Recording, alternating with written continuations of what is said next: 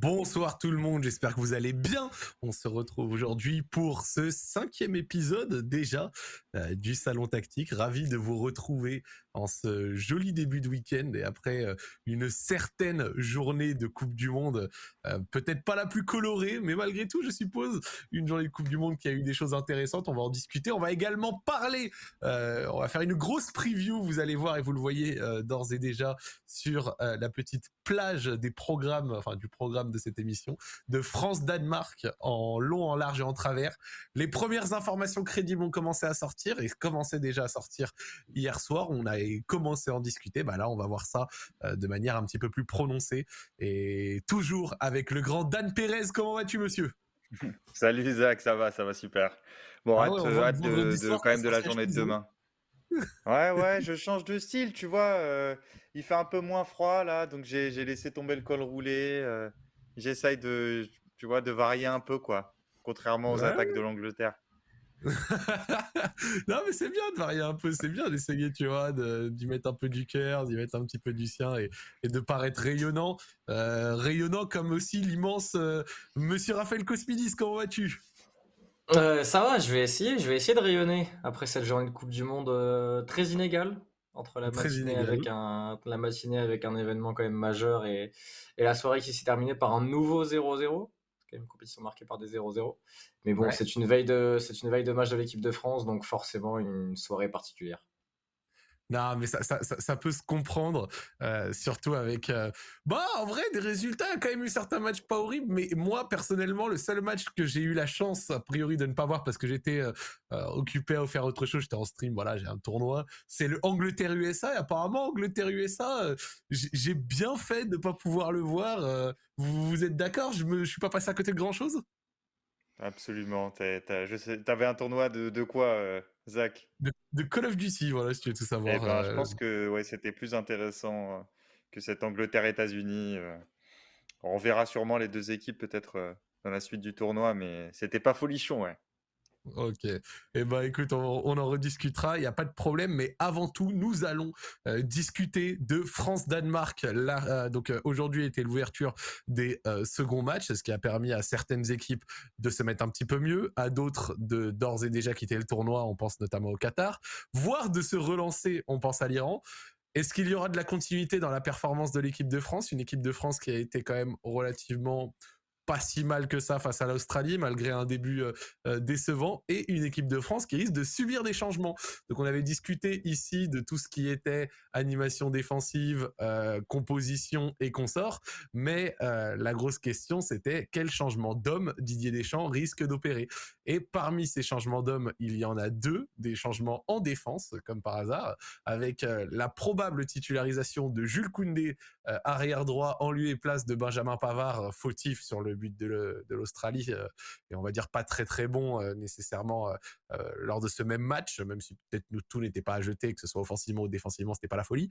Et enfin le retour du central de l'équipe, l'homme expérimenté, le fils de Deschamps, et qui est Raphaël Varane, avec du coup euh, sûrement Upamecano à ses côtés qui euh, a gagné quelque chose de fort, enfin qui a, dû marquer beaucoup de points euh, lors du match contre l'Australie, notamment via ses relances. Qu'est-ce qu'on en pense? Quel est votre avis tout d'abord sur la compo avant de parler du match plus précisément?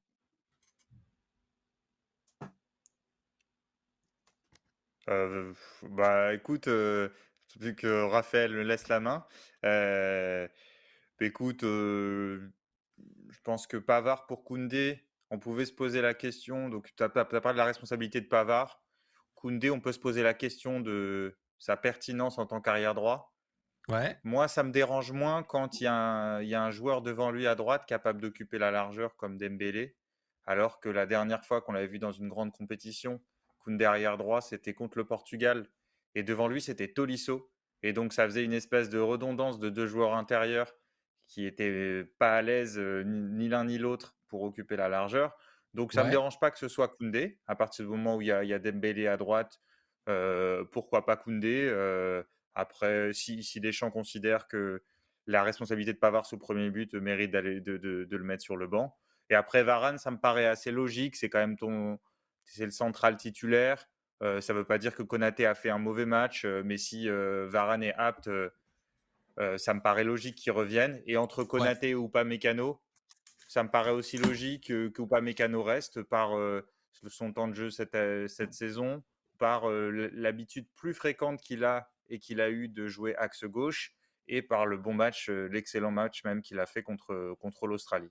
Donc deux changements pour parler des changements d'hommes qui, qui, me semblent logiques et tout à fait cohérents. Raphaël, qu'est-ce que tu en as pensé? Non, ouais, rien de très surprenant dans cette compo. Alors, on a l'impression, quand on lit les échos et les peut-être changements d'organisation avec les, les, mêmes hommes quasiment, que Deschamps s'interroge aussi sur comment défendre avec cette équipe-là. Euh, puisqu'il conserve les quatre offensifs, il va falloir quand même qu'il puisse euh, garder une équipe un peu plus euh, compacte et qui va être plus fiable défensivement que ce qui s'est passé contre l'Australie à certaines séquences. Parce que l'Australie jouait, jouait, très peu entre les lignes. C'était une équipe qui avait un jeu assez direct, qui dès qu'elle a pu chercher la profondeur et chercher long l'a fait. Le Danemark va jouer différemment et va plus s'appuyer sur des joueurs qui peuvent recevoir dans des espaces intérieurs. Et c'est pour ça que ce qu'on s'était ce qu'on s'était dit, ce qu'on avait essayer de, proposer, de présenter sur comment l'équipe de France pouvait défendre avec les mêmes joueurs sans, euh, sans s'ouvrir à l'intérieur du terrain, risque d'arriver avec un Griezmann déplacé d'un côté à l'autre du terrain et Chouamini Rabiot qui peuvent défendre quand même dans l'axe. Ce qui va être intéressant parce que du coup, c'est un droitier qui va défendre axe gauche et un gaucher qui va défendre axe droit au milieu de terrain. Ouais. Euh, et ce qui veut dire qu'ils vont aussi attaquer comme ça, avec un gaucher axe droit et un droitier axe gauche dans la phase offensive, avec un Griezmann qui va devoir lui qui ça est gaucher, pour Griezmann, Ouais, parce que lui, lui qui est gaucher va devoir parfois se déporter plus à gauche qu'il ne se déporter à droite. Sinon, ça veut dire que quand tu perds le ballon, il faut qu'il se réorganise et ça devient compliqué. Donc peut-être que ça va changer les relations offensivement entre Mbappé, Giroud, Griezmann si Griezmann se rapproche de Mbappé. Ça, ça peut avoir un impact quand même sur l'équipe de euh, France. Raphaël, avant qu'on revienne là sur Koundé, tu sais, euh, sur le choix Koundé-Pavard, on nous dit Koundé dans le dernier tiers, c'est immonde. Je préfère limite Pavard. Mais est-ce que tu es d'accord pour dire que, puisqu'on, pour finir sur Koundé, a priori, il n'est pas là pour venir ni dédoubler, euh, ni aller dans le dernier tiers, et plutôt faire euh, le, troisième défenseur en phase de possession? Et Pavard n'était pas là pour ça non plus. Quand tu fais le bilan, tu vois, en dehors de, sa, de son but contre l'Argentine, je parle de matchs importants, il n'y a pas eu non plus des, des moments marquants de Pavard sur le plan offensif, dans des matchs qui ont compté pour la France. Donc, euh, donc ça semble logique. Par contre, ça peut. ça, ça me rappelle une discussion qu'on avait eue sur le Maroc, où Dan, tu, aurais, tu avais préféré que ça fixe à gauche pour renverser à droite vers Hakimi qui serait seul. Euh, bah là, tu peux miser sur la même chose avec Dembélé. C'est-à-dire que vu que tu vas avoir beaucoup de monde à gauche parce que Mbappé est dans cette zone-là, parce que Griezmann risque dans cette zone-là, que Rabiot sera relayeur droit mais va pas forcément se déporter près de Dembélé, tu peux te dire que ça va fixer à gauche pour renverser vers Dembélé, qui n'aura pas forcément le soutien de Koundé, mais si c'est du 1 contre 1 et Dembélé peut attaquer un espace assez grand, ça peut, ça peut être assez ça, intéressant. Ça, c'est la formule, euh. parce que là, on est déjà parti sur la formule où, euh, effectivement, euh, il y a Griezmann plutôt qui est un peu échange sa place avec Rabiot en phase défensive. Ouais. et donc, donc oui, ça, en plus, tu peux avoir pour les renversements, tu peux avoir le jeu long de, de, de Chouameni pour aller chercher, mmh. pour revenir vers l'arrière et avec Chouameni ou même ou pas Mécano aller chercher une diagonale vers Dembélé. D'ailleurs, euh, on en parle surtout des droitiers, des droitiers. Tu as des droitiers qui sont axe gauche comme ça, c'est-à-dire que tu reçois une passe par exemple de Théo Hernandez ou de Griezmann qui fait une passe de la gauche vers Chouameni ou vers Upamecano, ça veut dire qu'en deux touches, ils peuvent renverser. Euh, pour un gaucher axe gauche, c'est plus difficile de renverser quand tu, quand tu es dans cette situation-là. Donc ça peut bah, être assez intéressant de voir. Euh tu peux peut-être centrer correctement, mais c'est vrai que j'ai peur qu'on perde en faisant ça euh, de l'influence qu'il avait pu avoir face à l'Australie. Ou euh, des fois en redescendant bas et en se mettant face au jeu, il a trouvé des lignes de mmh. passe, j'ai trouvé intéressantes. Alors, en étant plus excentré, ça risque d'être peut-être plus orienté vers les centres purs, peut-être plus bah, La question en fait, elle est, elle est, elle, est bizarre parce que parce qu'effectivement, même si Griezmann a joué, a essayé de se replier plutôt sur la partie droite du terrain. il était quand même, il a fait un super match, très intelligent, il était quand même assez libre. Et d'ailleurs, c'est comme ça qu'il peut donner la pleine mesure de, son talent. Il a été assez libre, il a été capable de, venir vers la gauche en soutien, même parfois quand Rabiot reculait. Il a été capable de faire des appels tranchants dans la surface. il a été capable de reculer, même s'excentrer côté droit. Donc il avait beaucoup de liberté. La question la question, si tu, le, si tu le changes de côté en phase de, repli, c'est est-ce qu'il ne va pas être, comme tu dis, un peu moins libre? Mais moi, je crois, je suis pas certain que Deschamps ait envie d'un Griezmann moins libre. Donc, je me pose la question de l'accord entre le positionnement de Griezmann potentiel à gauche et c'est la meilleure exploitation de Griezmann qui serait un Griezmann plutôt libre et plutôt orienté avec son, pied gauche depuis la droite vers le terrain.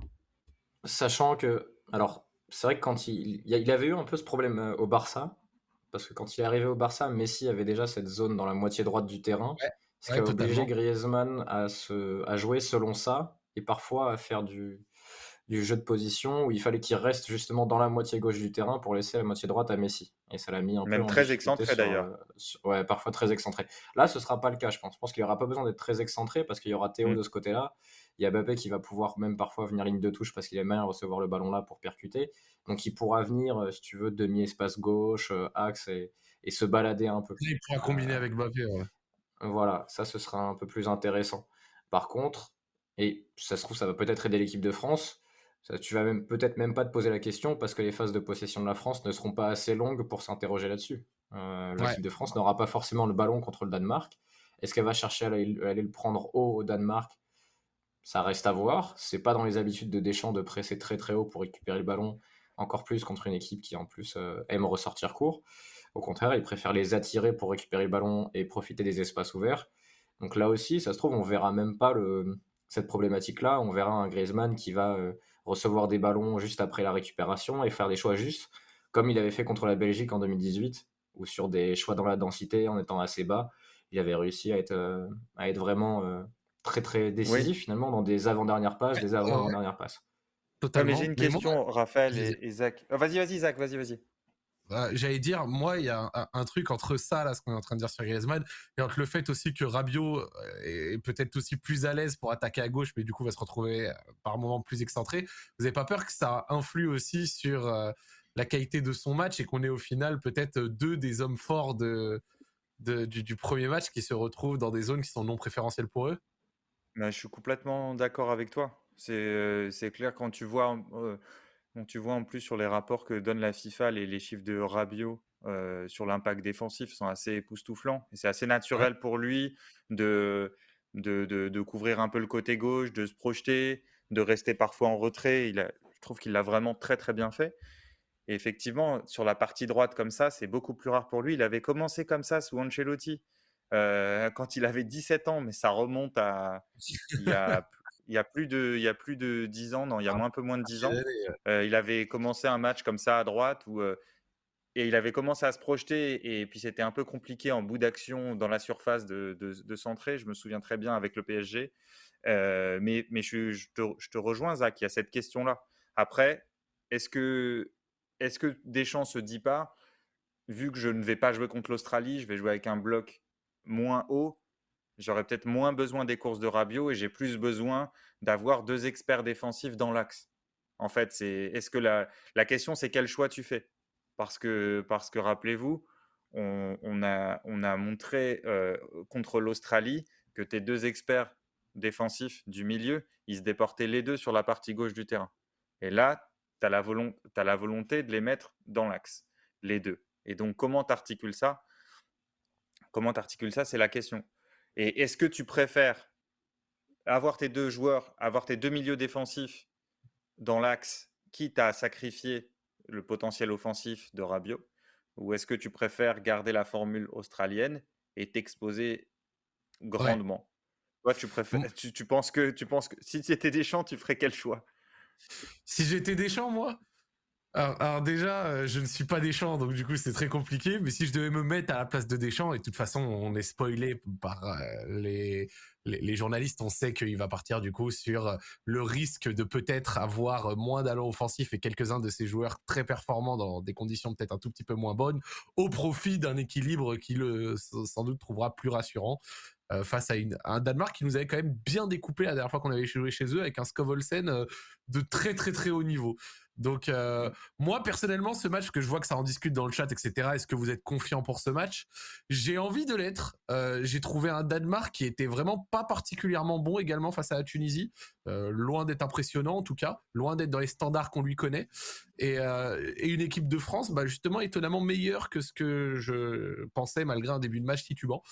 Et, et je pense qu'on a une formule pour pouvoir les battre et j'ai totalement confiance en Didier Deschamps sur celle-ci. Ouais. Ouais, Vraiment, je pense qu'on va gagner euh, sans pas sans trop de problèmes, tu vois. Mais je pense que la formule qu'il va prendre risque de nous aider à avoir l'équilibre qu'il aime bien et vraiment le talent offensif qu'on a et les 1v1 que j'ai adoré voir contre l'Australie, donc avec les relances du Pamecano qui permettaient d'avoir très vite Dembouz et Mbappé dans des situations de, de un contre je pense qu'on le retrouvera face au Danemark. Et tout aussi bien euh, que face à l'Australie, on était face à un bloc bas, face au Danemark, il risque d'y avoir plus d'espace. Et je vous rappelle quand même qu'on a peut-être euh, le meilleur joueur, euh, enfin le joueur le plus dangereux avec des espaces dans le monde, quoi, avec avec Kylian. Donc ouais, ouais, ouais, ouais. Je sais pas, j'ai un bon feeling pour ce match. Je sais pas si c'est votre cas, mais j'ai un bon feeling. Après, il reste, une, il reste une grosse inconnue, c'est comment le Danemark va jouer. ouais. Parce que c'est une équipe qui et je vous conseille l'excellent papier de Dan, qui est sorti sur le site de l'équipe, euh, qui parle des, problématiques tactiques sur cette rencontre. Le Danemark peut changer de système en cours de match, avant le match. Ils peuvent être à 3, ils peuvent être à 4. Je vais vous le mettre dans le chat. Ils, peuvent avoir des latéraux à, ils peuvent avoir des latéraux à l'intérieur, ils peuvent avoir des latéraux sur les côtés. Tu vois, tu as parlé de Scovolsen. Scovolsen, ils peuvent le mettre dans l'axe ou le mettre dès le début, euh, que la ligne de touche. Euh, ils ont des options offensives assez différentes aussi. Là, sur le dernier match, il y a Lindstrom qui est entré qui avait été bon contre l'Olympique de Marseille en Ligue des Champions avec Francfort et qui, qui, fait une grosse saison en Allemagne et qui n'a pas démarré le match contre la Tunisie mais qui pourrait euh, intégrer le 11 lors du, lors du deuxième match. Euh, On annonce plutôt Damsgaard. Ouais, tu vois, il y a Damsgaard aussi qui avait fait un euro grandiose avant de disparaître la saison suivante parce qu'il a fait une, toute petite saison du côté de la Sampdoria et, encore aujourd'hui on le voit très peu. Donc c'est un Danemark qui est assez difficile à, à anticiper, je pense. Donc il faudra que l'équipe de France soit capable de s'ajuster pendant la rencontre et on verra ce qui est possible de faire pour, pour l'équipe de France. Mais ce qui s'était passé en Ligue des Nations, lors, notamment lors du match au Danemark, c'est que l'équipe de France ne savait pas comment presser l'adversaire. Et du coup, s'était retrouvé euh, déshabillé, désarticulé euh, assez vite sur une période de 10, 15, 20 minutes où le Danemark avait largement dominé et était très efficace sur coup de pied arrêté, justement en investissant le, camp français. Donc la première phase de jeu qu'il faudra regarder, c'est est-ce que l'équipe de France veut presser haut? Je, moi, je, je pense pas, mais on verra. Ça, on n'est jamais à l'abri d'une surprise. Et si elle ne presse pas haut, est-ce qu'elle est organisée de façon à, fermer un peu les espaces qu'elle avait ouverts au Danemark en, c'était en C'était il y a quelques mois maintenant, la Ligue en des Nations En, septembre au Danemark et c'était en juin au Stade de France. Deux défaites, les deux derniers matchs. Donc on, va vite le savoir, mais Deschamps en a parlé lors d'une zone mixte ou d'une interview euh, sur, sur, je crois, Beansport, où il disait, oui, les deux dernières fois qu'on les a joués, ils nous ont posé énormément de difficultés, et on sait à peu près euh, ce qui nous attend, donc ça nous, ça nous aide un peu, euh, pas dans le sens revanchard, mais dans le sens on est préparé. Donc, donc là-dessus, ce sera, ce sera intéressant de voir dès le début du match comment l'équipe de France veut jouer, et je pense, par rapport à ce que tu disais, Dan, est-ce que Deschamps choisit l'option qui le limite offensivement ou qui le, enfin, qui le renforce offensivement ou défensivement? Je pense qu'il est aussi dans une logique de projection et de se dire on est en huitième, laquelle des deux options je choisis? Et si on analyse l'histoire de Deschamps, il va prendre plutôt l'option prudente, et a raison parce que son palmarès parle pour lui. Euh, Et ce qui veut dire qu'il doit, doit, être dans, dans, la nécessité de préparer déjà le huitième en gagnant ce match-là avec une formule qui risque de répéter.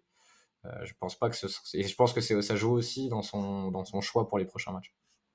Après, euh, la différence aussi par rapport au dernier match contre le Danemark, c'est que l'équipe de France était allée là-bas euh, dans son 3-4-1-2, donc défense à 3, ouais. et défensivement aussi.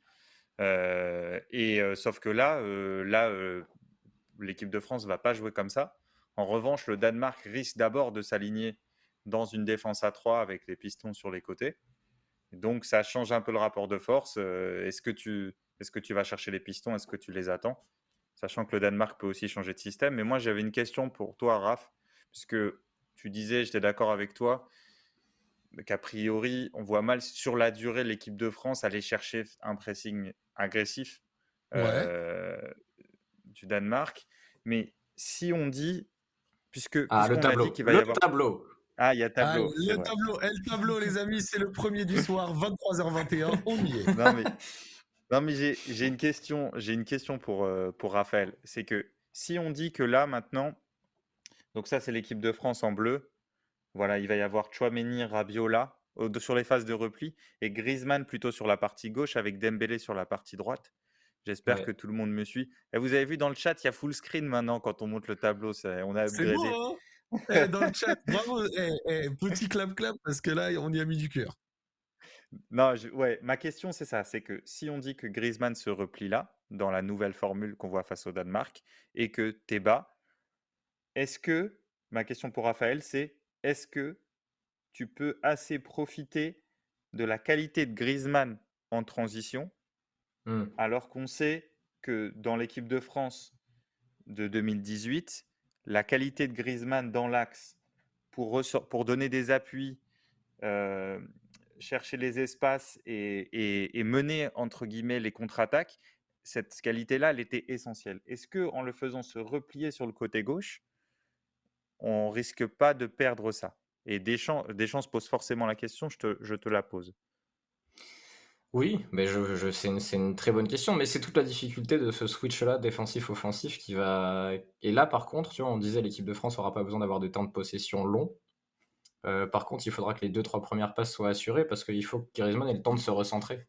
Ouais. Sur les transitions. 2018, euh, tu peux avoir récupération de Kanté, passe à Pogba, appui sur Griezmann, hop, on lance Mbappé, but. Là, mm. aujourd'hui, il faut que tu donnes le temps à Griezmann de venir se rapprocher de l'intérieur. Et c'est vrai que si tu reçois, si tu récupères le ballon par exemple côté droit avec Dembélé et que tu le perds avant d'arriver jusqu'au côté gauche où Griezmann va avoir le temps de venir euh, se mettre à l'intérieur, euh, il va falloir sécuriser ces premières passes là, tu vois. Et là, Chouameni et Rabiot vont être très intéressants là-dessus, ou alors Dan. Et là, je, ça, peut être un, un, nouvel axe de progression pour un joueur comme ça.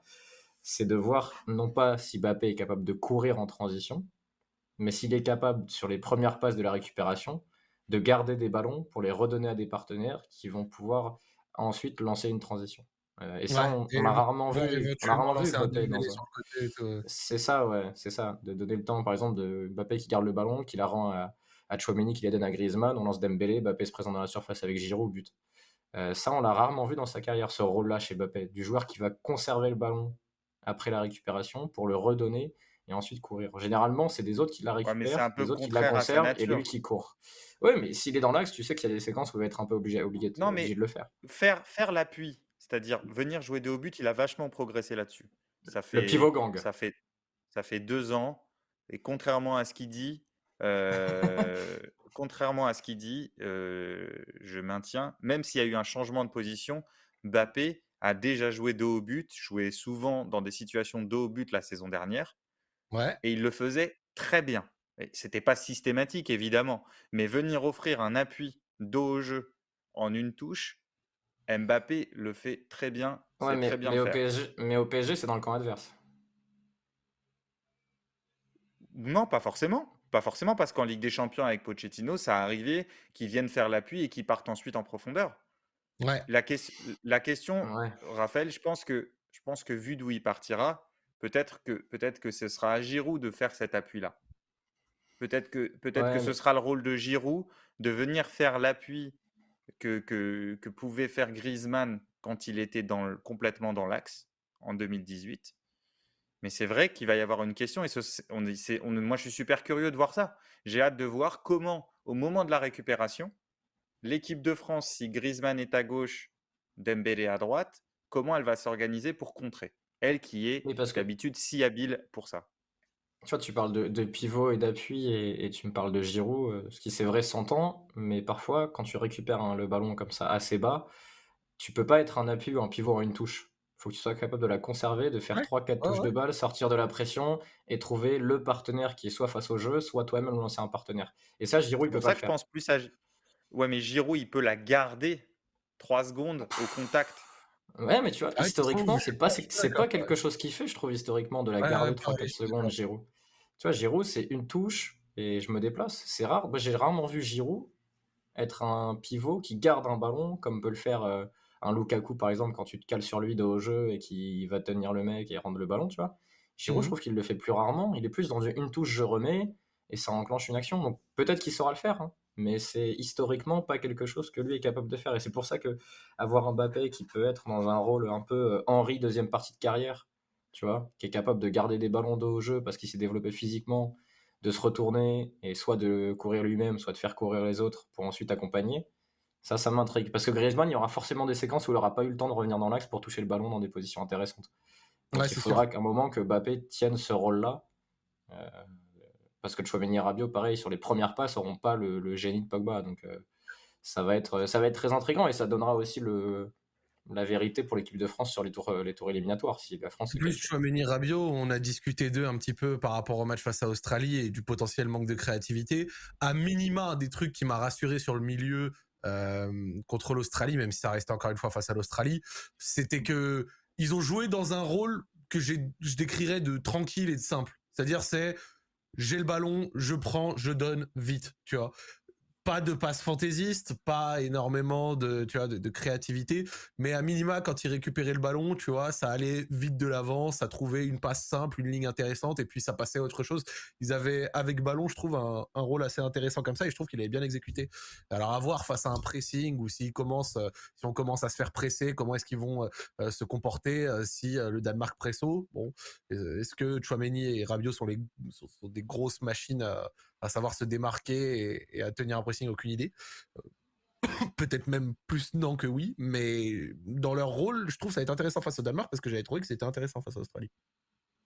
Mais après, si tu te retrouves aussi dans une situation d'attaque, on va dire oublions les, les, les contres, puisqu'on a parlé des contres. Tu es dans une situation offensive, Griezmann a eu le temps de se recentrer, Théo a déboulé, Mbappé s'est recentré. Et c'est long pour. Si tu perds la balle, je veux dire, c'est long pour Griezmann d'aller d'aller à gauche couvrir. Donc est-ce que c'est pas Chouameni qui va commencer à décaler Rabiot aussi et tu vas devoir fermer encore une fois avec Dembélé en espèce de milieu intérieur droit? Bon, en tout cas, c'est une curiosité. C'est la, la question se pose est-ce que tu peux trouver encore une autre formule si on garde cette compo? Et moi, je, demande à vous deux et à, ceux qui, nous suivent, est-ce qu'avec cette compo, il y a une formule adéquate pour défendre? Moi, je, pense que potentiellement, une formule à 3, elle serait plus évidente, c'est-à-dire le T3 centraux, un piston gauche euh, Théo, un piston droit euh, Coman ou, ou Dembélé, plus tes deux milieux axiaux Griezmann devant eux. Ça fait, tu défends 5 plus 3, c'est pas mal mais Deschamps l'a abandonné parce que c'est vrai que les, Bleus ont souvent pas trouvé satisfaction avec ça. Enfin, il est arrivé qu'il y a des matchs où ils n'ont pas donné satisfaction, mais ça me paraît le, plus, le moins hein. compliqué. Ça, me paraît le plus clair. Ah, si tu fais pas ça, je vois pas comment tu peux t'y prendre autrement qu'une espèce de truc super hybride où, où le, le, travail que tu vas demander à Griezmann va être assez compliqué. Est-ce qu'il y a une autre formule, Raph? Bah non, tu, l'as dit la formule, mais le truc c'est que Deschamps l'a l'a écarté, donc c'est, j'ai l'impression que c'est se projeter un peu dans un monde parallèle si on le fait, tu vois, de, d'imaginer ah bah quelque chose à trois derrière avec des pistons, d'autant plus que tu as cité Coman, mais Coman n'est même pas physiquement au point. Donc oui, mais j'ai dit euh, ça peut être lui à terme, quoi. Tu vois, le seul vrai qui pourrait faire piston à droite, il est, il est même pas disponible. Donc euh, oui, mais c'est, c'est comme au PSG, c'est-à-dire que quand tu démarres à 3 la saison au PSG, c'est parce que tu veux faire en sorte de défendre de manière logique et d'attaquer de, manière euh, plaisante pour les trois, les trois stars. Et tu as un peu la même problématique avec Griezmann et Mbappé en équipe de France. Non pas que les deux réclament de jouer dans l'axe ou, ou, quoi que ce soit, mais que si tu veux utiliser leur qualité, et surtout l'association Griezmann-Mbappé, tu es un peu obligé de trouver une formule étonnante. Donc oui, il faudrait... Dans l'idéal, il faudrait... Voilà, parce que tu rajoutes Giroud. Euh, parce que si tu mets, parce que si tu mets, tu mets pas Giroud dans l'équation, tu as, ton 4-4-2 très clair. Et moi, je crois qu'à terme, je le dis encore, ça peut être, ça peut être une des options pour l'équipe de France à des hauteurs plus grandes. Mais je, je, pense que avec Mbappé, Mbappé Griezmann devant? Ben, en fait, Zach, la réflexion, c'est quoi? C'est de se dire, on a envie de défendre de manière cohérente avec deux lignes de 4, champs aussi. Moi, je réclame pas du tout la défense à 3 ou dire il doit faire ci, il doit faire ça. Deschamps, il a envie de défendre avec deux lignes de 4. C'est le plus cohérent. Il le dit à longueur d'interview. OK? Et donc, si on prend comme base son Euro 2016 et sa Coupe du Monde 2018, à chaque fois dans ta ligne de 4, tu as un offensif sur un côté, un défensif de l'autre côté. Je te donne un. En 2016, c'était Payet et Sissoko. Ouais. En 2018, c'était Mbappé et Matuidi. Mbappé. OK? Plus Griezmann dans l'axe. Et sauf que là, maintenant, en 2022, on est passé, à 4 offensifs. C'est-à-dire que tu n'as plus la possibilité d'avoir un offensif à gauche et un défensif à droite, en plus de tes deux milieux défensifs. C'est-à-dire, si tu dis, il y a Rabiot Chouamini, c'est Pogba Kanté, on va dire. OK? Si Rabiot Chouamini, c'est Pogba Kanté, c'est qui ton Matuidi? Ouais. Ça va être Griezmann. Dans, ça, risque d'être Griezmann. Ouais, mais dans, ce cas-là, c'est qui ton Griezmann? Et bah, ton Griezmann, c'est un no man's land. Bah, c'est pour ça que je parlais de Mbappé et de son rôle en transition. Mais je, suis d'accord avec toi, Don, qu'il y a c'est des formules un peu bâtardes. Ouais, ouais, mais et tu penses qu'après euh, une phase de poule éventuellement réussie dans ce système, il prendrait le risque euh, de retourner à ce qu'il préfère pour peut-être insérer un million en plus euh, du type Gendouzi ou quoi? Ben, Je sais pas, mais en tout cas, le match de demain, il va être super intéressant de, ce point de vue.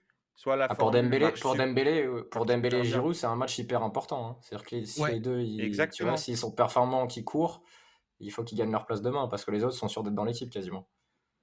C'est vrai. C'est vrai, c'est vrai. Eh ben on surveillera le rôle de Dembélé et de Giroud euh, demain pour, voir un petit peu euh, comment ça va s'articuler, comment est-ce que euh, Griezmann à gauche pour défendre ça va ça va réussir à Qui a dit Verretou milieu droit? Non, non. On a dit Verretou milieu droit sur le chat, hein, Zach. C'est, Qui a dit Verretou milieu droit Il faut, il faut au bout d'un moment, il faut comprendre que l'anonymat des chats Twitch ne vous ah. protégera pas toujours.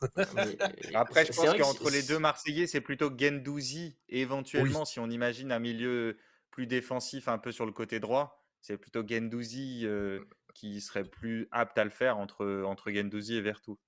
Mais, il y a une option laquelle on n'a pas. Il y a une option qu'on n'a pas évoquée, c'est quelqu'un qui est en France depuis longtemps et qui peut-être peut être naturalisé. Mais Thiago Mendes dans la défense à 3, Zach, est-ce que tu as pensé à cette possibilité? Ouais, bah, je crois qu'il y a le consulat français, ils sont en train de lui délivrer les papiers en speed, là, histoire de pouvoir euh, être là à temps. Euh, ce sera envoyé à la FIFA. Euh, peut-être que comme Jacobs, ça, ça, on va réussir à ah oui. gagner un peu dernières minutes. Ouais. Ah, parce que lui, le coup, le, le, rôle hybride et le joueur à double profil, là, Thiago Mendes, c'est un peu un footballeur total du côté de l'OL. Ah, ah, oui, oui, oui, bah, tout à fait. Le, football total, hein, vraiment, c'est. C'est pas. En plus, en plus, c'est multi-profession. C'est football, karaté, euh, muay thai, full contact. Il y a, y, a, y a, de tout et de rien, tu vois, dans le jeu de, Thiago Mendes. On apprécie grandement ça. C'était un, un jour de reprise de l'OL. Je pouvais pas te laisser tranquille, Zach. J'étais obligé de, de te rappeler quand même qu'il y a un club qui existe euh, tout près de Dessine et qui va reprendre des matchs d'ici quelques semaines, tu vois tu sais que j'étais très heureux ces derniers temps avec la Coupe du Monde à ne pas penser au club. J'aimerais que ça reste comme ça pendant encore quelques semaines, euh, sachant que je suis doucement en train de me faire embrigader pour aller voir le retour en Ligue 1 de mon fabuleux club à Brest le 28 décembre. Oh, le traquenard euh, de la part de la 20e équipe de Ligue 1 à l'extérieur. Hein. Si ça, c'est pas de la passion, les amis, je me demande ce que c'est. Ah l'enfer de l'enfer de Brest là-bas, là, traverser le pays pour se prendre un 1-0 sur un but de Franck Honora à la 78e. Allez, un Francis Leblé euh, comme ça, là, bien compliqué. Bref. Une frappe en euh, demi-volée de Franck Honora qui lobe, euh, qui lobe Lopez. Ça, ah, ça, a été terrible. Mais donc, du coup, voilà. Euh, pour moi, euh, le match de l'équipe de France demain, j'ai un bon feeling. Voilà, c'est pas toujours le cas, mais je trouve que j'ai un bon feeling.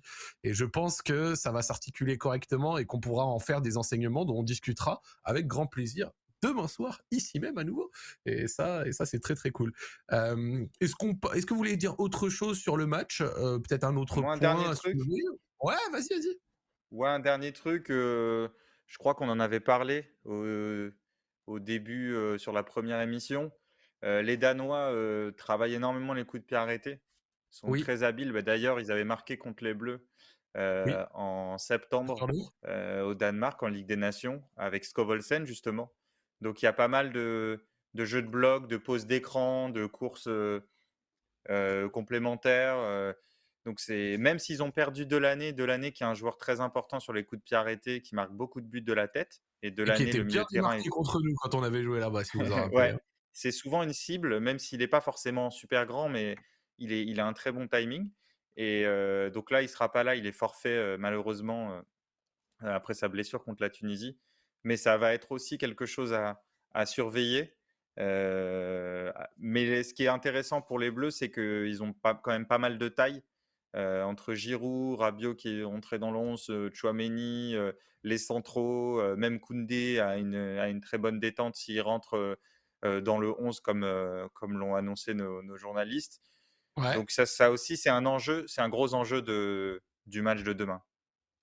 Moi, moi, je voulais quand même dédicacer euh, Jules Koundé, dont la comment dire, dont la carrière en équipe de France a consisté à jouer 95% du temps à un poste qu'il n'affectionne pas, voire des fois piston, dans des fois des contextes horribles, même à l'euro. Il me fait de la peine parce que c'est vraiment un central de très très très très bon, mais sa situation me fait peine. J'ai vraiment le sentiment que dans l'axe, c'est un peu bouché pour lui parce qu'il y a aussi beaucoup beaucoup de qualité et des fois des mecs qui sont là depuis bien plus longtemps. Donc tu euh, t'as du Varane, du Konaté, voilà, du Saliba, du Pamecano et compagnie. Et à droite, c'est le désert, mais vu qu'il peut aussi jouer à droite, bah du coup il le fout à droite. Tu vois, et c'est ça me fait de la peine pour lui. Voilà, je le dis, ça me fait. il avait été bon dans la défense à 3 pour le coup Koundé. Lui Koundé, il sait prendre l'espace, euh, avancer dans, dans, certains gros matchs il avait été, il avait été intéressant. Mais effectivement, il va jouer latéral. Mais comme je te disais tout à l'heure, puisqu'il a un ailier devant lui qui va jouer très au large, et son rôle va être plus à l'intérieur. Donc il, a presque, il va presque avoir un rôle de troisième central, en fait, de défenseur central droit. Donc c'est pas non plus, comment dire, un écart énorme avec, avec son, son poste préférentiel. C'est la, la, Coupe du Monde quand même. Hein. Pense que quand, quand tu as une chance d'intégrer le 11 d'une équipe qui prétend au titre de champion du monde, euh, voilà, en, en, 2018, Hernandez et Pavard n'ont pas joué à leur poste théorique. Mais bon, je pense qu'il s'il devait choisir à nouveau en 2018, est-ce que je viens dans le groupe ou est-ce que je fais la tête parce que je suis pas à bon poste? C'est clair. Ah non, mais c'est clair. Bien sûr, après, je sous-entends pas qu'il boude ou quoi, parce que c'est clair qu'il va pas bouder et que c'est pas le cas. C'est juste qu'effectivement, euh, la plupart du temps, disons qu'il est aligné. Après, au Barça, il a joué aussi à droite, hein, j'ai envie de te dire. Un euh, coup de Dembélé, c'est un truc qui a été fait euh, plusieurs fois cette saison, il me semble. Donc, après, le, le, juste, je crois que le dernier latéral droit en équipe de France naturel qui a joué longtemps, c'est Bakary Sagna. Hein. Ça remonte. Vraiment, c'est le, dernier latéral droit, latéral droit de fonction et de métier en équipe de France, qui s'est installé en tant que titulaire, tu vois. Donc, euh, ah il, y a quelques, il y a quelques temps, Léo Dubois prétendait au, prétendait au groupe. Donc, c'est pour dire qu'on est quand même sur un, trou générationnel à ce poste-là euh, qui dure depuis 2016 et la fin de Sanya, il n'y a pas eu de, il y a pas eu de joueur à ce poste-là. tu, viens de me rappeler l'existence de Léo Dubois. C'est quand même pas mal. Hein tu lui mets un deuxième tacle sur, sur Lyon, là. Raphaël, c'est un peu trop. Non, non, non, non, mais Préserve-nous Jacques. Il y a une Coupe du Monde à tenir. Non, je, fais des passes D, Raphaël, il doit être habitué aussi des fois au trop à droite parce que quand c'est pas Trent Alexander-Arnold, c'est Joe Gomez et là, je pense que ça... ah, cette saison, il y a pas cette saison, il y a pas mal de trous en plus, tu vois, c'est assez, assez, ouvert. Hein. Et, ça, te met un peu comme ça. ouais, ouais, non, non, la saison est un peu dure, mais, j'arrive à me détacher. Je pense qu'on est assez vieux maintenant, Zach, pour euh, émotionnellement, tu vois, par moment, faire le choix, euh, le, bon choix pour notre équilibre émotionnel. Ok, oui. La, fameuse règle des 24 heures. Jamais un match, le, le résultat d'un match ne m'impacte plus de 24 heures. Et de toute façon, avec l'OL, ça pue tellement la merde depuis 4 ans que maintenant, ça dure 2 heures. Hein, Donc bon, allez la France et on y croit et j'espère que demain quand on débriefera ici même euh, du match d'équipe de France, on en dira de bonnes choses. Euh, j'espère qu'on aura remarqué que euh, du coup Griezmann à gauche, bah, il a pu se réaxer quand il le fallait, qu'en transition ça a été utile, que peut-être à des moments avec son pied gauche excentré, il a limite pu trouver des Mbappé en profondeur via des, ballons un peu centrés, tu vois, parce que tu as quand même une position préférentielle de centre par moment. Donc vas-y, on est, je le souhaite je le souhaite et j'espère que ça fonctionnera et qu'on puisse prendre notre revanche euh, contre les Danois et aborder un match face à, la Tunisie plus tranquillement, avec pourquoi pas un exploit en vue pour la Tunisie en cas de victoire contre l'Australie. La Tunisie aura 4 points et viendra jouer sa qualif face à la France, une France qui sera peut-être déjà qualifiée et qui se laisserait peut-être pas battre, mais peut-être faire un match nul façon France-Danemark 0-0 de, 2018, qui est d'ailleurs, je le répète, hein, France-Danemark 2018, c'est les 90 minutes les, les plus perdues de ma vie. Hein. C'est, et je pense que pour beaucoup de monde, hein, les 90 minutes du France-Danemark 2018, il faut s'en rappeler quand même. Hein. Alors, on était, on était jeunes, mais le France-Roumanie de 2008, 0-0, avec une attaque composée de Nico Anelka, Benzema, les deux décrochés en même temps, euh, avec Florent Malouda qui jouait latéral gauche, je crois, au milieu, relieur gauche, qui n'avait pas le droit de passer la médiane. Euh, s'il y a des gens qui ont envie de se faire mal, toi qui juges que dans la vie, vraiment, ils font pas des bonnes actions, qu'en ce moment, ils méritent que le karma les punisse un peu, bah, regardez France-Roumanie 2008, euh, qui avait lancé une grande compète de l'équipe de France. Et vraiment, je pense que c'est un des pires matchs de l'histoire du football, notamment parce qu'on a, eu, on a eu peur un moment sur une action de Daniel Nicolae. je vous donne des noms un peu qui nous font rêver. Euh, mais c'était, euh, c'était, je pense, un des pires moments de l'histoire du, foot français, match. Je suis mort parce que vraiment là dans le chat ils ont tous réagi sur ton France. Euh, ton France ah ouais, non, mais Parce qu'en plus, c'est l'année 2008 où normalement c'est le début du couronnement de la génération 87. Nasri et Benzema sont dans le groupe. Euh, ils ont dit, ça y est, on a, des jeunes talentueux, ils cassent tout en club, ça va être magnifique. Et en plus, il y a Italie et Pays-Bas dans le groupe, donc tu te dis, bon, la Roumanie, il faut les éclater, la différence de but, parce qu'après tu risques de faire nul et tout. Et en fait, le, match est d'une tristesse absolue. Et il annonce les drames successifs. Et les ah Pays-Bas en plus cartonnent, mais tellement sévère en plus. C'est pas comme les Pays-Bas où on prend un but, une sorte de but en angle fermé, une grosse frappe, un truc comme ça, si mes souvenirs sont bons. Ouais, Van Après, il y a Van Nistelrooy, il y a Van Persie, il y a Snyder. C'était une équipe. Romaine quand, quand tu vois le secteur offensif, ouais, quand tu vois le secteur offensif des Pays-Bas, bah, par exemple aujourd'hui, on va peut-être en parler, c'était c'était pas la même chose. Eh bah écoute, c'est bien parce que ça va nous permettre d'ouvrir euh, les matchs d'aujourd'hui. Et bon, il va nous rester 20 minutes, donc on pourra pas faire les quatre en profondeur. Je vous propose qu'à la rigueur, sur les trois, on se dise qu'on en squeeze un, type, euh, type USA-Angleterre, sauf si vous avez vraiment un truc à dire dessus. Et qu'on puisse euh. peut-être des matchs un peu plus intéressants. Après, Raphaël, si tu as envie de dire un truc, tu peux y aller. Hein. Attends, non, je réfléchis. Ouais, non, oui, c'est celui qui mérite le plus d'être squeezé parce que sur tous les autres matchs, il y a des. Alors, les, les États-Unis ont fait une belle première période. Vraiment. L'Angleterre, c'était assez moyen, juste dire ça. C'est vrai que les autres matchs, il y a plus d'événements. Il y a la victoire de l'Iran, il y a le Sénégal qui a souffert mais qui a gagné, et l'Équateur qui fait encore un, super match. Mais, euh, mais l'Angleterre-États-Unis est quand même assez inquiétant pour l'Angleterre. Et euh, je, vois que Dan qui lève le petit pour dire quelque chose.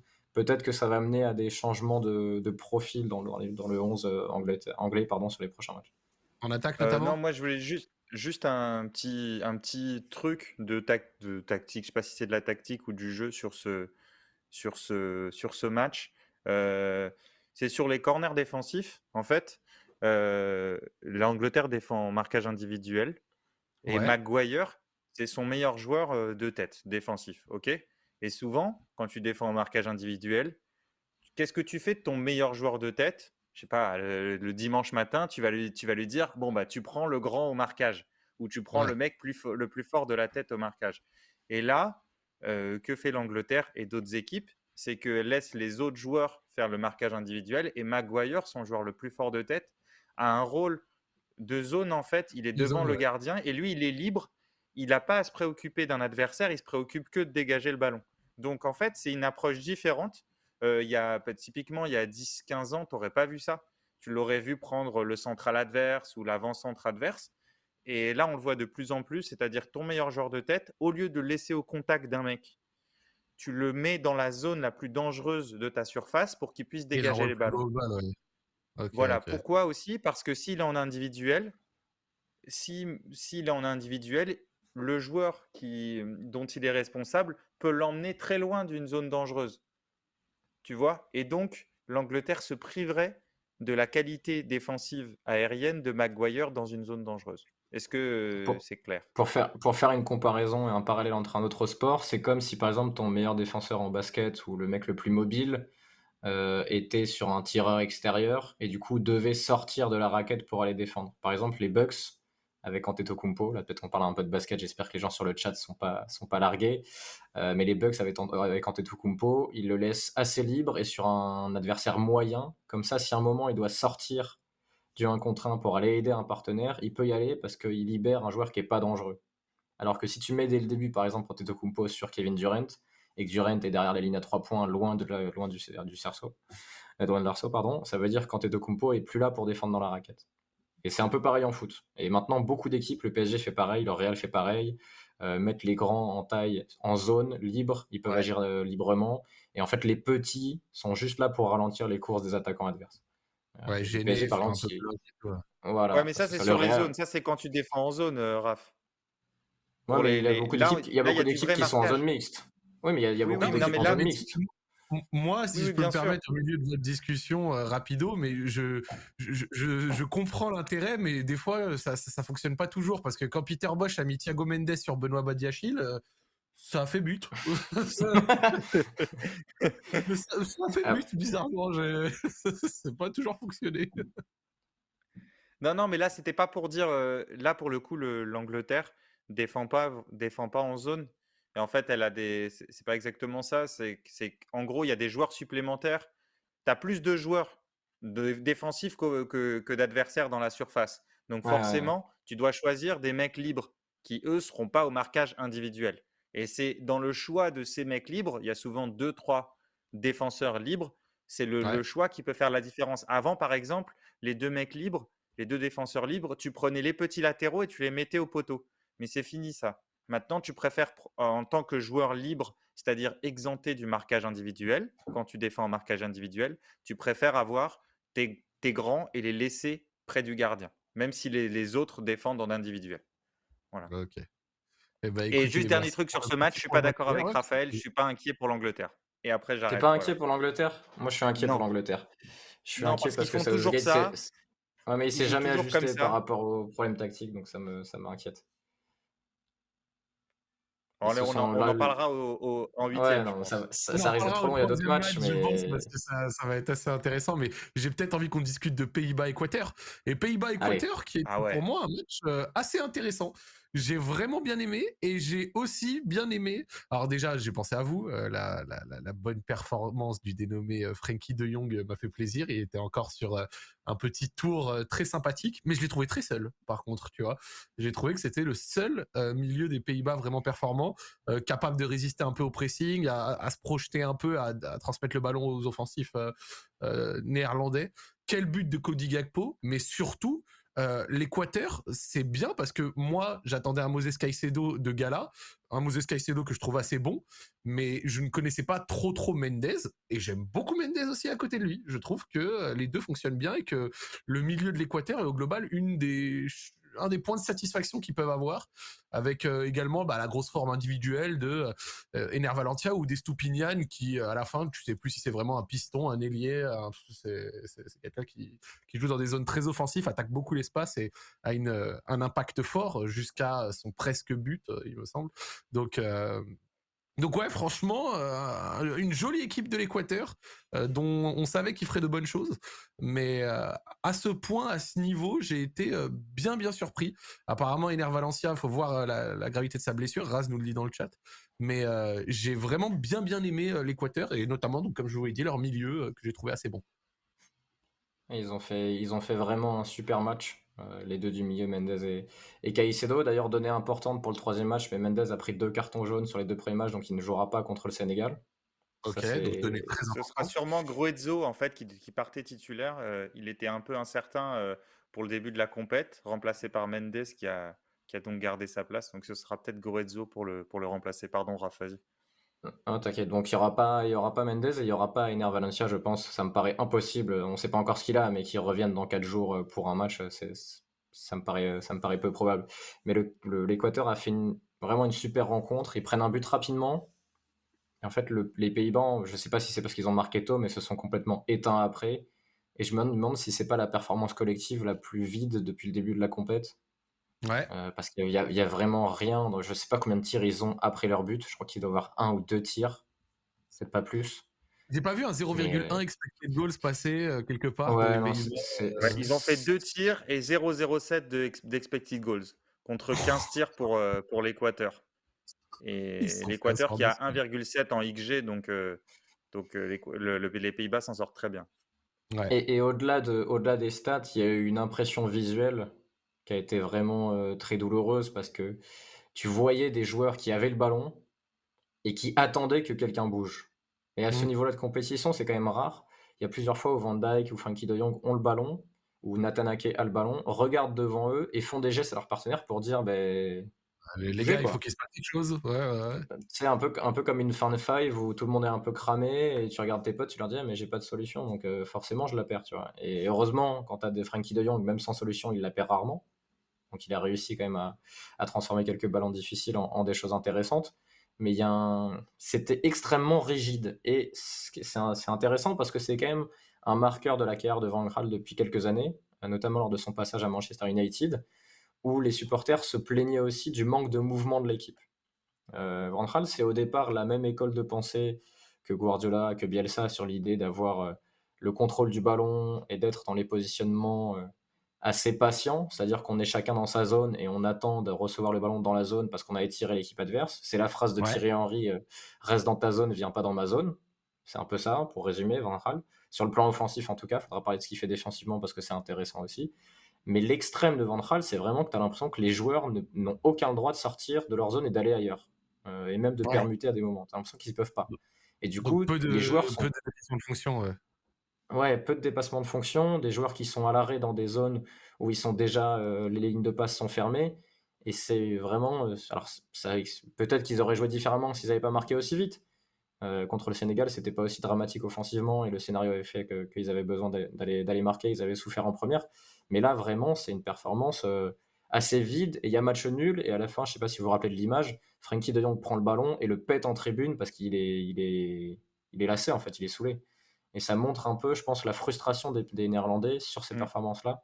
Ouais, parce euh, qu'on pourrait, on pouvait se dire. Alors qu'ils étaient invaincus. On, pouvait se dire, on peut se dire, à la base, bon, ils jouent comme ça parce que c'est aussi de la prudence. Ils font match nul. Après, ils n'ont plus qu'à battre le, même pas à faire match nul ou battre le Qatar c'est pas grave s'il se passe pas grand chose dans le match et ils se gèrent. Sauf que en fait, ils n'ont pas été efficaces sur ce plan parce que même s'ils s'en sortent au score, quand tu concèdes 15 tirs, dont 10 de l'intérieur de, la surface, et, clairement l'Équateur aurait pu gagner avec voilà, tu rejoues ce match-là avec les occasions qu'ils ont. Ils bah, peuvent le gagner. Tu as, le but hors jeu, as le but hors jeu qui est annulé, alors que le, ça peut s'entendre, mais le gardien l'aurait jamais sorti, par exemple. Tu vois. Mais par exemple, tu as, les occasions de la deuxième mi-temps, l'impression. Donc, mmh. même si tu pars du principe d'une équipe qui aurait voulu contrôler, comme c'est arrivé parfois avec Van Gaal quand, quand il avait la sélection à son dernier mandat, et qui contrôlait en fait, là, ils n'ont rien contrôlé du tout parce qu'ils se prenaient des vagues, des projections. moi, j'ai adoré, comme Raphaël, la prestation du duo dont on a parlé. Caicedo-Mendes devant la défense extraordinaire, même si Caicedo perd le ballon sur le but de Gakpo, mais bon, en fait, euh, tu le retiens parce que Gakpo met un but extraordinaire. Si Gakpo frappe en tribune, ce qui, un geste donc, qui ne dépend pas de, de, Caicedo, tu ne penses pas tout le match à ce geste. Euh, c'est pas une erreur grossière non plus. Et sinon, ils ont été, ils ont été très bons, notamment pour, euh, pour mettre de la densité à l'intérieur. Ils, avaient changé de système, d'ailleurs, on ne l'a pas dit, mais ils avaient changé de système par rapport au premier match. Ils étaient passés à 5 pour se calquer un peu sur les, les, Pays-Bas au niveau de la largeur. Mais ce qui est intéressant, c'est qu'ils avaient calqué leur système sans aller systématiquement jouer un contre un quand ils étaient repliés. C'est-à-dire qu'après, ils passaient beaucoup en zone à l'intérieur du jeu. Et donc, ils étaient très compacts. Et donc, quand le ballon était sur le côté gauche, euh, le, le, milieu offensif droit à l'opposé venait très à l'intérieur. Et donc, tu avais une impression comme ça de compacité qui a beaucoup gêné euh, Frankie de Jong d'ailleurs il y avait une impression de compacité. Et comme en plus, ils avaient l'agressivité et l'explosivité, le, bah, tu as eu cette impression de, de, de, supériorité, de domination physique de l'Équateur sur, sur, euh, sur les Pays-Bas. Je ne sais pas si Raph, tu, le, tu, nous le, tu nous prépares au tableau là Ouais, je suis en train de préparer un truc. Ouais. Et, et donc, euh, et, donc ensuite, ça a explosé. Alors, ça cherchait beaucoup le dos de Dumfries, la partie de Timber. Timber, quand même, qui avait remplacé De Ligt, mais qui a aussi souffert, même s'il fait un bon début de match. Malgré tout, il a souffert parce que, parce que l'Équateur cherchait beaucoup à attaquer le, dos de Dumfries. Et à droite, alors pardon, mais à droite, je sais qu'en plus, c'est un joueur que Raphaël aime beaucoup, Preciado. Euh, le piston, explosivité, capacité à se mettre dans des positions de centre, même quand, quand le décalage n'est pas créé.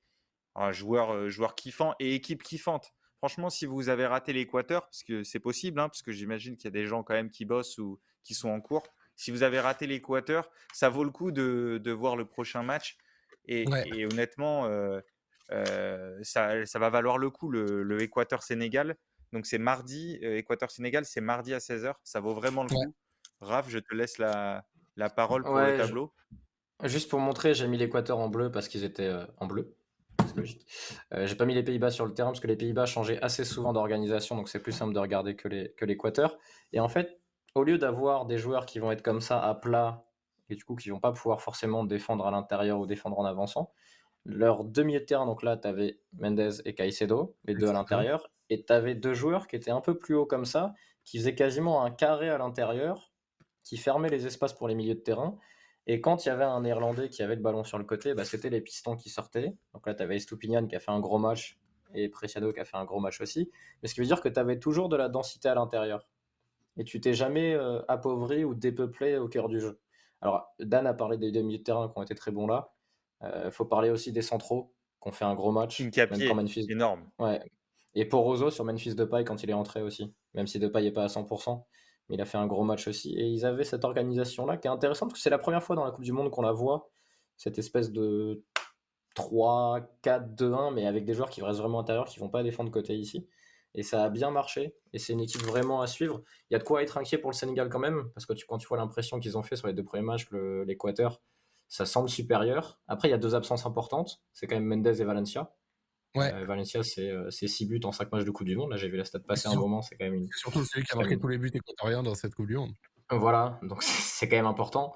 Euh, mais tu sens quand même que collectivement, il y, a une, il y a des certitudes, il y a une base, il y a des joueurs en forme. Je pense qu'il y a quand même des, mecs qui peuvent sortir du banc et être, être impactants aussi. Dan l'a dit, Mendes ne devait pas être titulaire au début de la compétition. Donc ça te montre quand même le, réservoir. Et je vois que sur le chat, il y a des gens qui parlent de, ce que fait l'Équateur physiquement. Et c'est vrai que physiquement, l'Équateur, c'est une équipe qui, qui t'étouffe. Euh, ils viennent te chercher, ils te lâchent pas. Sur du 1 contre 1, ils sont explosifs. à quasiment à tous les postes, ils courent vite. Il y a des joueurs qui sont très mobiles, qui sont vifs.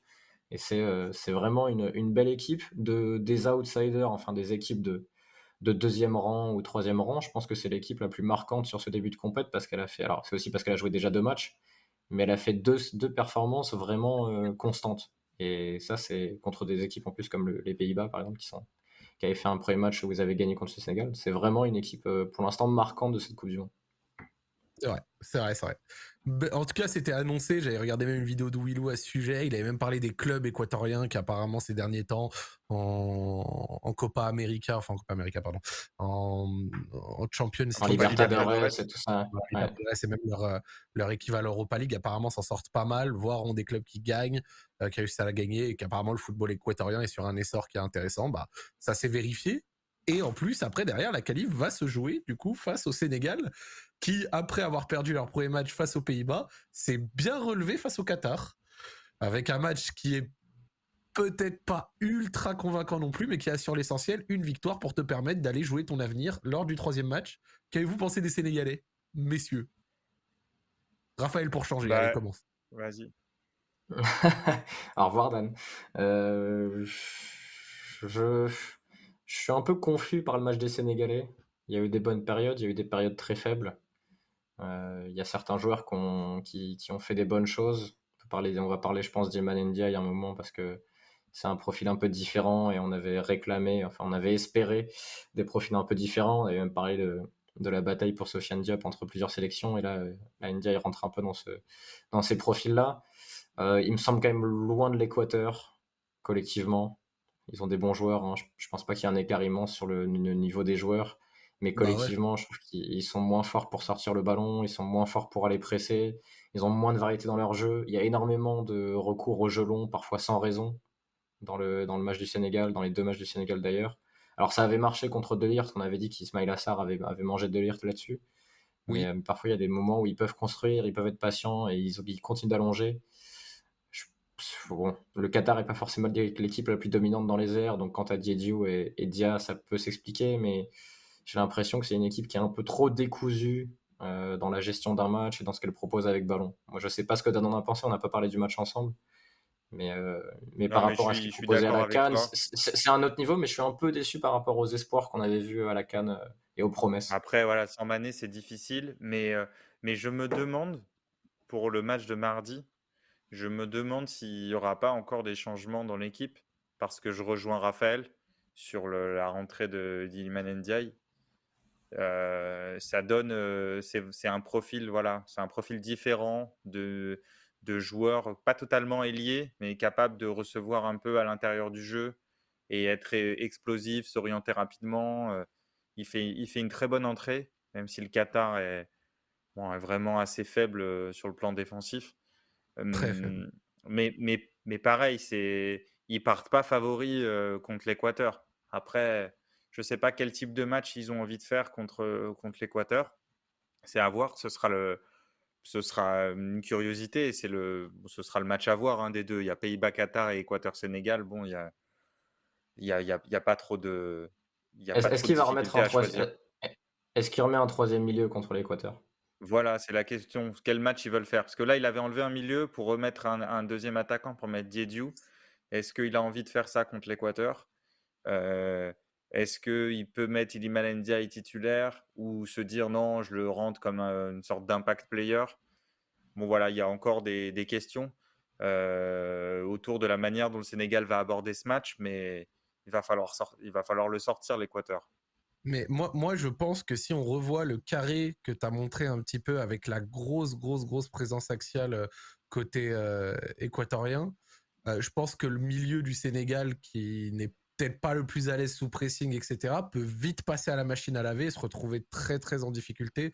Ouais, donc peut-être qu'ils vont se replier alors. C'est une possibilité. Peut-être qu'ils vont se replier. Voilà. Euh, ah, mais le truc, c'est qu'il faut, faut aller gagner le match. Hein, donc, euh, tu mais c'est ça, un nul leur suffit pas. Euh, ouais.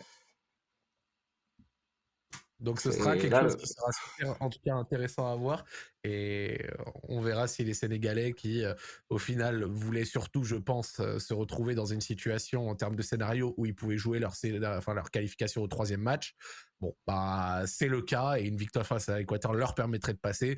Mais bon, j'ai peur pour leur milieu. Euh, avec en plus des Stupinian, enfin les Stupinian, les latéraux, euh, enfin les, les, pistons équatoriens qui sont très très très offensifs.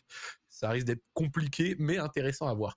Petit mot pour terminer gentiment, euh, les, très émouvants Iraniens, euh, j'ai trouvé, qui après une entrée en, en liste très compliquée avec euh, la, la, grosse défaite face à l'Angleterre, se remet en battant les voisins de l'Angleterre, à savoir le Pays de Galles, dans un match avec rebondissement, si je ne dis pas de bêtises. Tu peux y aller, Dan, si tu veux. non, mais oui, c'était. Il y, a des, matchs comme ça où je pense que les gens qui le, regardaient peut-être d'un œil, et puis le match prend un peu de, tension comme ça au, fil des, minutes. Et puis, plus, la, fin de match approche, plus en fait on se dit est-ce qu'ils vont le faire? Ils ont touché deux fois le poteau sur une même action. tu sens qu'il y, a quelque chose aussi de, de, supérieur, de, supplémentaire par rapport au seul terrain, c'est-à-dire qu'il y a autre chose émotionnellement qui se joue euh, dans, cette équipe, euh, vu ce qui se passe en Iran en ce moment. Euh, et en plus, voilà, ils avaient, s'étaient un peu sentis humiliés footballistiquement par le premier match, la défaite 6-2. Donc il y avait la volonté de, de montrer un autre visage. ça nous offre un scénario, un scénario quand même assez, assez cool où tu, tu te prends un peu d'empathie pour, pour eux. Et, et donc, c'était agréable comme premier match ou comme fin de, plutôt comme fin de premier match de la Coupe du Monde. Et puis, ça nous offre un Iran-États-Unis, donc mardi soir, décisif. Et ça, quand même, alors peut-être qu'il n'y aura pas les plus grands joueurs de foot du monde sur le terrain, mais ce match-là, j'ai quand même envie de le voir pour plein de raisons. Oh que oui Et Carlos Queiroz, et Carlos Queiroz, c'est encore construire une équipe. C'est vrai. Carlos Queiroz, le finaliste de la dernière canne avec l'Égypte. Et là, et là c'était fun parce qu'on avait dit que les deuxièmes journées euh, allaient être, euh, allaient montrer des équipes plus joueuses forcément parce qu'il fallait chercher des résultats. Donc là, on a vu un Iran qui a, deux fois, qui a tiré deux fois plus que les Pays de Galles et qui clairement a été meilleur offensivement. Euh, par contre, là, sur le dernier match, ils auront sans doute besoin que de faire nul. À moins que le Pays de Galles l'emporte contre l'Angleterre. Ce qui paraît peu probable quand tu vois ce qu'a fait le Pays de Galles. Donc là, là, les gars, si vous vous rappelez l'Atletico 5-5-0 contre le Bayern de Guardiola, euh, le, contre le, Manchester City de Guardiola, mais là, tu vas avoir la même chose. Là, Zach, tu, vas avoir, à mon avis, ah, tu vas avoir un 6-3-1 ah par moment. Là, le 6-3-1 de Carlos Queiroz au 6-2-2, il va être très très présent. Là, je vous le dis. Ça va être un Iran euh, contre les États-Unis qui, en plus, sont pas forcément très créatifs contre des défenses placées. Je te dis, le 0-0 à la mi-temps, euh, il, est, il, est, il est sûr. Je, tu penses qu'il y a un changement philosophique. Ouais, c'est béton et t'as Rémi en démerde-toi devant? Ah, mais je pense qu'il y a même pas. S'il a besoin de sortir Taremi à 55e pour mettre un joueur euh, défensif, il mettra un joueur défensif. Là, le 0-0, c'est l'objectif. Là, l'Iran, là, ils ont 4 jours. je pense que Carlos Queiroz, il va, il va faire une inception dans la tête de ses joueurs. L'objectif, c'est 0-0. 0-0 et on va en 8e. Et ce sera l'accomplissement total de Carlos Queiroz. Mon, oh, prono, mon prono, plus de 20 minutes de temps additionnel. J'annonce. sur les, sur les deux, sur les deux, sur les deux, mi-temps. Sur les deux mi-temps, parce que vu à mon avis, les Iraniens vont essayer de gratter du temps et vu que maintenant c'est décompté davantage par rapport à d'habitude, avec cette Coupe du Monde, on décompte davantage de temps additionnel, je, je mise un temps additionnel supérieur à 20 minutes. Je sais pas si ça existe comme Paris, ça, je vais regarder. Oh là là là eh ben, ça risque d'être super intéressant. Et c'est vrai que je m'étais pas rendu compte du coup que le deuxième, enfin que ce deuxième match nul des USA euh, euh, mettait la qualif entre les mains, euh, enfin on va dire, mettait l'Iran dans une position assez préférentielle pour se qualifier et que le pays de Galles, effectivement, devrait sortir l'exploit face aux Anglais, sachant que je vois pas trop les Anglais accepter de perdre face à leur voisinage, on va dire, entre guillemets. Donc, ouais, ce Iran-USA, je pense que ce sera un bon 90 minutes de temps perdu, mais bah, si on ah non, il va y avoir de la tension. Il y a la tension de l'enjeu, donc c'est bien quand il y a la tension de l'enjeu. En fait, je pense qu'il y aura de la tension, mais si tu le prends de manière un petit peu détachée aussi, je pense que ce sera grave, grave. Euh, il y a moyen de, bien rigoler. Voilà, c'est un petit peu ça, je pense. je, t'annonce, je t'annonce un gardien iranien qui, à un moment, sera blessé ou fera comme s'il était blessé. C'est euh, c'est dans l'histoire. Ça devient une constante de Carlos Queiroz avec l'Égypte et déjà l'Iran au ah premier match. Mais là, là les, moments, ça va être pire que l'Égypte à la Cannes lorsqu'ils allaient vraiment chercher les prolongations, tu vois. Parce que là, il n'y a même pas de prolongation, donc vraiment, ça va être. Euh, et si l'Iran passe, mais tous les tours, ça va être ça. Hein. Il y avait une oh Copa América il y a quelques années où le Paraguay avait passé tous les tours en faisant 0-0 tir au but, 0-0 tir au but, parce qu'à une époque, la Copa América a supprimé les prolongations. Donc tu finis le match, tir au but. Et le Paraguay, je crois, va en finale sans gagner un match. Oh, la et perd contre l'Uruguay, il me semble. Ouais, ouais, ouais, tout à fait. Et là, voilà, là, c'est ça. Là, là, Zach, sois présent pour les matchs de l'Iran, je te le dis. Promis, euh, match de l'Iran, je serai présent. Et en plus, je serai présent à quoi d'autre? Bah, Je serai présent pour le débriefer ici. Et ça, ça fait euh, super plaisir parce qu'on passe à chaque fois de bons moments. Euh, j'espère que c'est également votre cas, les amis. Je vois que vous êtes plus de 400 sur le live. Ça fait plaisir. J'espère que vous passez de bons moments tous les soirs pour ces débriefs tactiques. On a surtout parlé de l'équipe de France aujourd'hui. Peut-être un petit peu moins des matchs, mais nécessairement l'enjeu à expliquer ceci. Et surtout, on sera à nouveau présent dès demain soir à 23h pour parler du coup de l'équipe de France, mais des autres matchs, euh, Tunisie-Australie, évidemment, Argentine-Mexique également, qui vaut son pesant cacahuète. Peut-être euh, peut-être une petite prédiction, un petit truc sur les matchs de demain, euh, quelque chose que vous avez envie de voir, que vous attendez, on va dire. alors, je vais pas parler de l'équipe de France, mais il y a l'Argentine demain. Et l'Argentine, c'est le c'est maintenant ou jamais. Hein. C'est très curieux de voir. On avait j'avais misé sur la moitié du 11 qui change pour le deuxième match. On verra. On a vu Guido Rodriguez, sans doute, qui allait jouer. Ouais, Enzo Fernandez peut jouer. On avait dit du, du Julian Alvarez devant. Pourquoi pas André Correa? Moi, je suis. L'enchaînement France-Danemark, Argentine-Mexique va être bien. J'espère que la France nous mettra de bonne humeur avant l'Argentine quand même. C'est tout ce qu'on souhaite. Et toi, Dan, qu'est-ce que tu attends pour les eh matchs ben, de on va quand même jeter. On va quand même euh, regarder à 14h pour chauffer avant la France euh, l'entraîneur français euh, superstar de cette Coupe du Monde, Hervé Renard, et son Arabie Saoudite qui à 14h, à 14 va affronter la Pologne. Non, mais en vrai, j'ai bien envie de voir ce qu'ils vont, ce vont proposer. Euh, pour le coup, euh, je suis pas sûr que ce soit une équipe qui, qui a envie de, de se recroqueviller. Ils l'ont pas fait contre l'Argentine. Donc, je ne vois pas le faire euh, cette fois-là. Donc, j'ai quand même, tu vois, au départ de la Coupe du Monde, tu m'avais dit Pologne, Arabie Saoudite comme ça. Bon, j'aurais peut-être pas été chaud, mais là, j'ai envie de le voir et j'ai plus envie de le voir pour l'Arabie Saoudite que pour la Pologne, qui au premier match a été vraiment pénible. Oui, très pénible. Et on verra si les attaquants saoudiens cadreront cette fois le porteur de balle pour éviter de se prendre des profondeurs par Lewandowski, qui, qui sait le faire, mais dont c'est peut-être pas le plus la plus grosse spécialité ou Arcadius Milik euh, sorti de banc. je pense que ça va être intéressant à regarder. Eh ben écoutez les amis, sur ces quelques paroles, on arrive à la fin. On se retrouve demain à 23h pour débriefer la journée des matchs de demain ainsi que l'équipe de France en long, en large et en travers. On parlera également de l'Argentine et de tous les matchs de demain. Je remercie encore une fois Dan et Raphaël de m'accompagner pour cette émission et on vous souhaite une bonne fin de soirée les amis. Ciao ciao, à demain. Ciao. Salut À demain.